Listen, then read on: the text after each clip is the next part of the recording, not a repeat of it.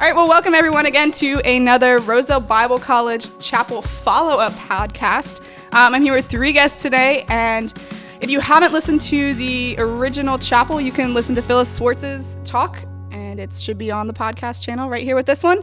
Uh, but I just want to introduce a little bit who we're with. So Jasenia is with us again as a student. She was here with us a couple episodes ago with Vicky. Is that right? Yes. Yes, yes. Um, and we just, I actually went on the Salt and Light tour with Jasenia. We just got back yesterday. Yes. Yesterday afternoon. It was a good time. Where do you want to just hit on where we kind of went and traveled to a little bit? Yeah, we drove a lot on Saturday and we went to Iowa and then we sang at two churches in Iowa. Then we went to Indiana and we just had an amazing time, honestly. Like I love singing and worshiping and doing that with people in our little community bubble. It was just, I don't know, it was amazing and very impactful to just see many people that came out old and young Mhm. and just to have people come up afterwards talking to us like I don't know, like appreciating our gifts and still like encouraging us to keep doing um things that matter and things that bless people. Thanks. Yeah. Yeah. And Salt and Light's an acoustic group, kind of instrumental group that we have traveling. If you aren't familiar with with them, so they were. It was. I was blessed to listen to them so many times, so it was fun. Thank you. yeah.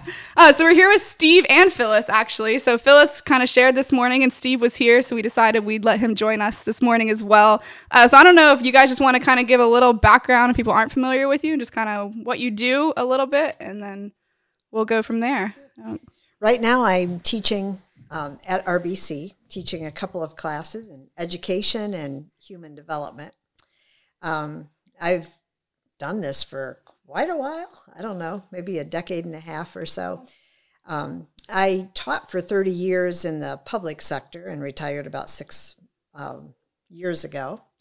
And uh, now I write and um, teach at RBC, lead some tours at the Columbus Museum of Art. very cool. And Steve, Okay, well, I just recently retired about 10 days ago. Yeah, so, uh, congratulations. big step for me. Um, I was a conference pastor with, with CMC uh, for about 17 years. And then prior to that, was a pastor, local pastor here in, in the London area uh, f- uh, for about 18 years. And uh, right now, I've uh, I'm keeping busy uh, expanding my counseling business. I have a professional counseling business. I see individuals, marriages, and families, and uh, really enjoying that. And I'm feeling the weight of the conference slipping off my shoulders, I'm and that sure. feels real good. you guys just went to Colorado. Is that what We I did heard? We for a did. celebration trip. Yeah. Very good. yes.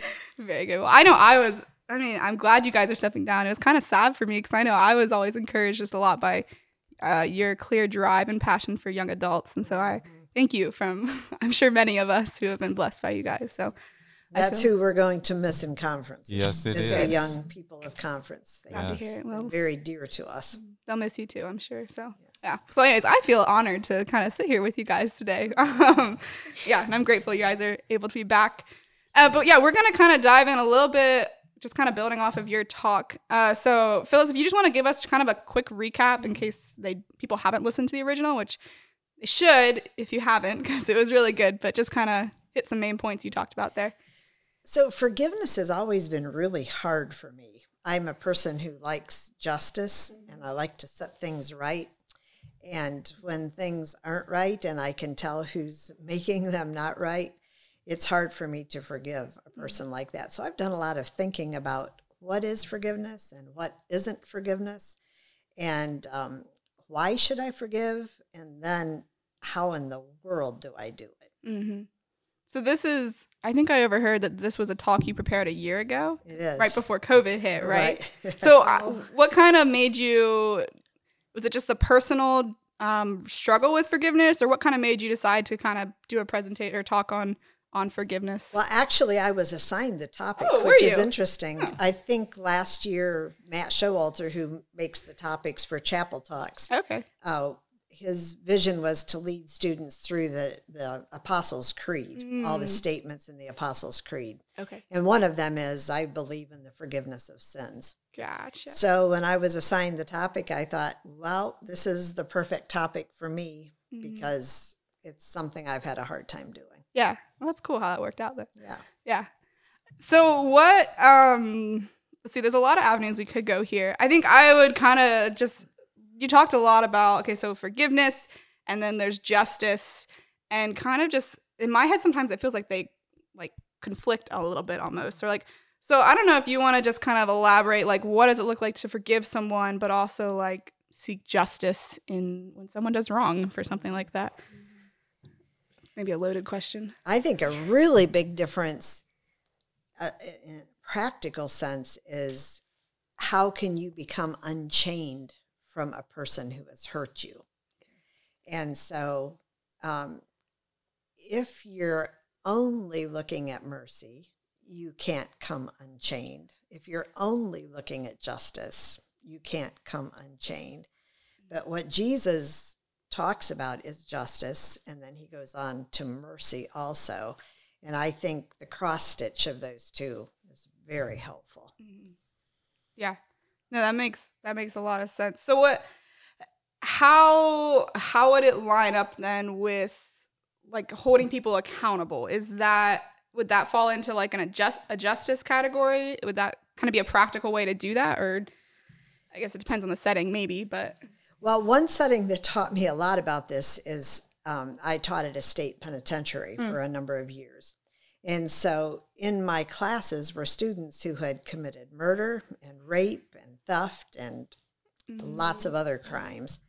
So they're sitting in front of me, and I know what they've done. And I know that they need the justice of a prison system, mm-hmm. but I can't teach without love. And so, how do I look at these people? Mm-hmm. And for me, I needed to recognize what they had done, and I need to acknowledge that it was wrong, and I needed to acknowledge also the feelings that their crimes brought into me. Mm. And but I couldn't stop there. I had to find a way to teach them mm. with love. Yeah. And that was kind of a training ground for me. I'm me. sure. Yeah. I always hear that like a lot of times forgiveness is more for us than for the other person. Is there ever a time when it's like can you like force forgiveness on someone too fast or like uh let's see how do I phrase that differently? So like if you're someone who's been hurt deeply, can you like say well you just need to forgive? Does that ever come too fast or maybe you know in your counseling experience more too like is do you ever like I know you talked about mourning. Mhm. So when do you kind of try and encourage someone to really pursue forgiveness? I guess.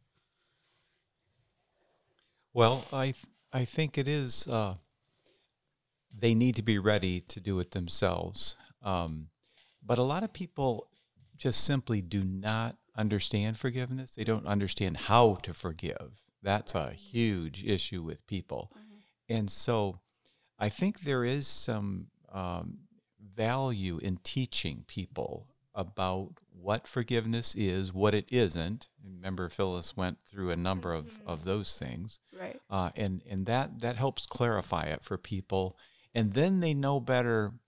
They can prepare themselves then to, you know, what. Remember, Phyllis talked about. There's a decision to to forgive someone, and then there's a process Right. they're both of them are two different things really uh, but making that decision to forgive is is huge and it really does start the whole process for them and so i think there is an education in, in what forgiveness is and isn't and then they're in a better position to decide do i want to move ahead now and forgive Uh-huh. And when when people decide to forgive and they're still feeling hurt, this doesn't negate their emotions or their Right. feelings.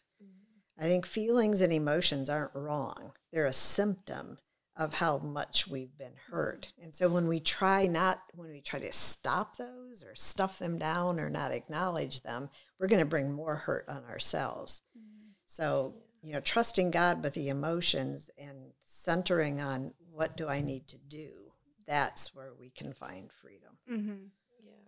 Yeah. I think of the line like "forgive and forget" or something. It's just like a mm. common phrase that I think is so damaging mm. It in is. these situations. It is. because it's like, well, yeah, at that point exactly. It's like you're gonna be hurt for a while, likely. Like it, but that doesn't neglect the forgiveness there. Yeah. Right. No, that's Right. It often takes several years even to mm-hmm. sort out the feeling part of it uh, mm-hmm. over the next several after you've made the decision to forgive, right. and and just to be okay with that. That, that I'm gonna I'm, I'm on a process of forgiveness. Right. And to not feel guilty about emotions and feelings. Yeah. Yeah. No, that's really good. What's like, a, so the term cheap grace came to mind too sometimes. And I think sometimes we can be so quick to like offer mercy and grace that it's like, it can be damaging almost. Mhm. Um, and to like, I don't know, forgive, forgive too fast is not right if we understand the de- definition of forgiveness. Right. But like, I guess I'm thinking of like the accountability aspect that should come into, especially believers, like fellow believers. So I don't know, like, yeah, if you have comments on that was maybe not a question, more of a. Do you have comments on that concept of as believers, what does it look like to offer grace, but not just like toss it out like free candy and kind of like mm-hmm.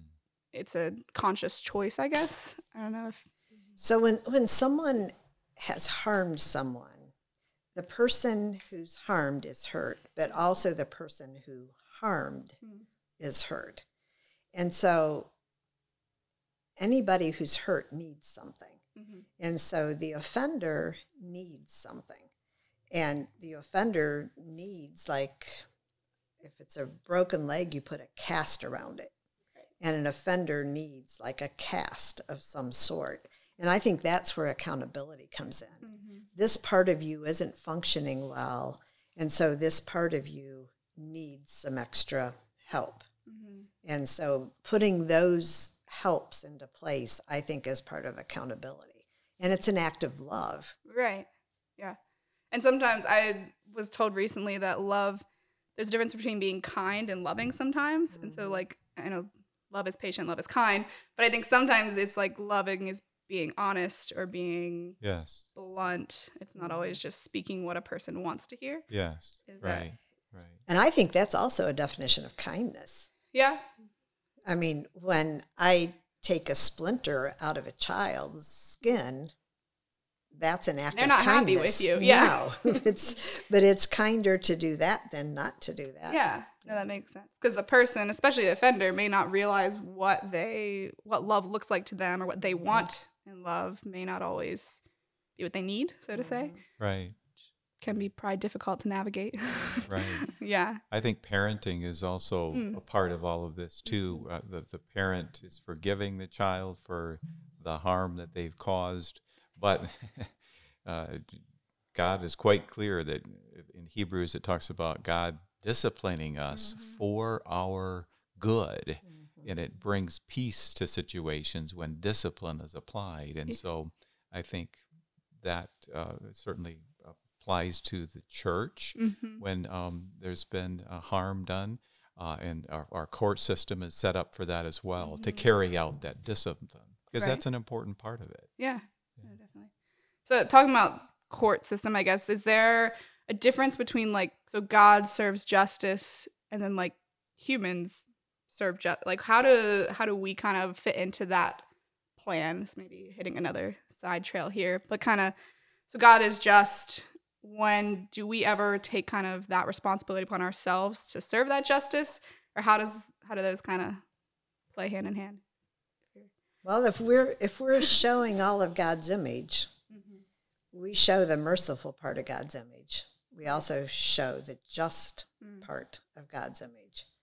And so I don't think justice and mercy are oppositional.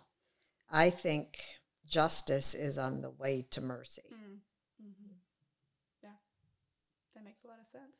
I there there's a song that I when I was teaching I always thought of, especially in the fall of the year when I was going back to school, and it's the song about uh, God being holy, and it talks about Him being merciful and mighty, and I think I was kind of brought up to think that I was most like God when I was merciful Yeah.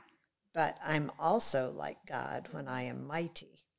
And I think both of those reflect his image, and both of mm-hmm. those need to come into play when harm is done. Right. Yeah, no, that makes a lot of sense. Just the culture we were raised in can mm-hmm. hinder our view of some of these concepts and stuff. Right. Yeah. Right. But might doesn't have to be destructive. Right. Okay. And so I think the might that reflects God, especially in the new kingdom of peace in the New Testament, that might is always working toward peace.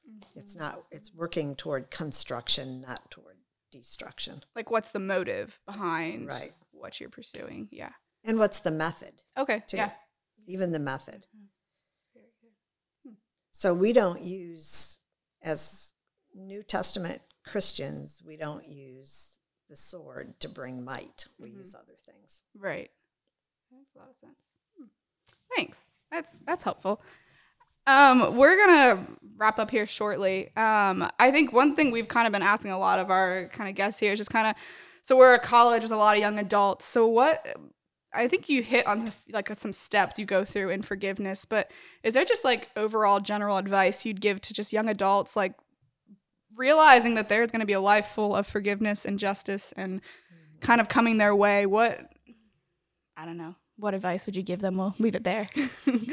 So when I was looking out at all of them sitting there, and I know many of them, and I really care about them, and um, you know, I had this impulse. I just wish I could shield them from mm-hmm. everything bad that is going to happen to them, mm-hmm. and you, it's not going to happen.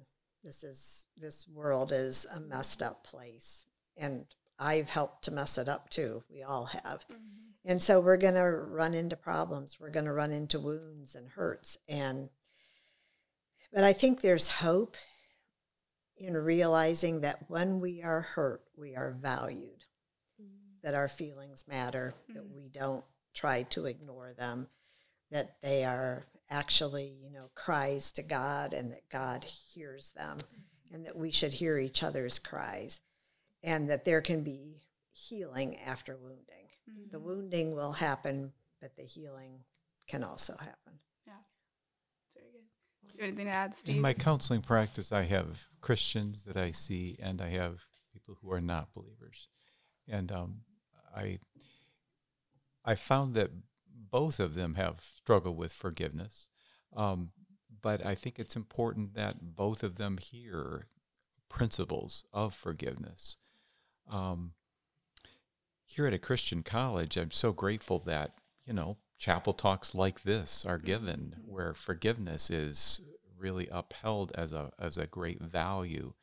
And um and so I'm it's there's a there's a huge impact that on, on young people that a concept like forgiveness can have in their life where they're, they're setting all kinds of directions in their life right now uh, and, and putting them in place. If they can put this in place mm. in their life, an understanding of forgiveness and a, a willingness to forgive and working through the processes of forgiveness as they naturally come up in their life, and mm. they do for all of us, they're going to take a tremendous amount of stress out of their lives mm, Right. if they learn this and versus you know the opposite of bitterness and getting angry a lot and not trying to control that anger Mhm. at all uh, so I, I, I just think there's this um, they can put this into practice early because i found that the earlier times of